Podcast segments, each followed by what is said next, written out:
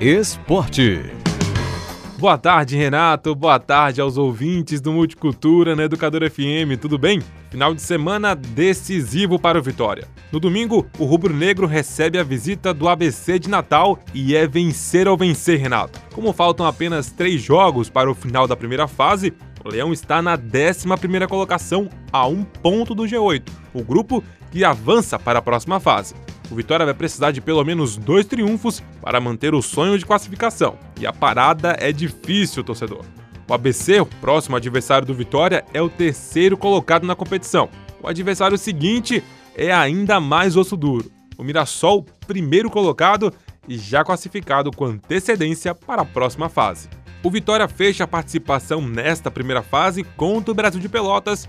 Possivelmente já o time gaúcho enfrentará o Vitória já rebaixado para a Série D.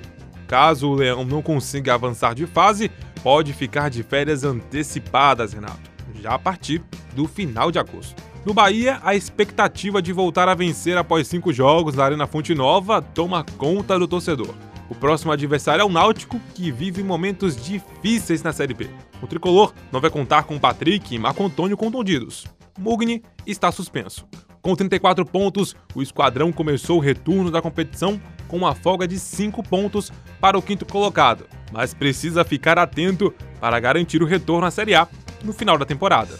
A seleção brasileira feminina está na final da Copa América na Colômbia após vencer ontem o Paraguai por 2 a 0 gols de Ari e Bia Zanerato. A final será contra a Colômbia no sábado. O resultado também garantiu uma vaga para a Copa do Mundo da Austrália e Nova Zelândia em 2023 e também para os Jogos Olímpicos de Paris em 2024.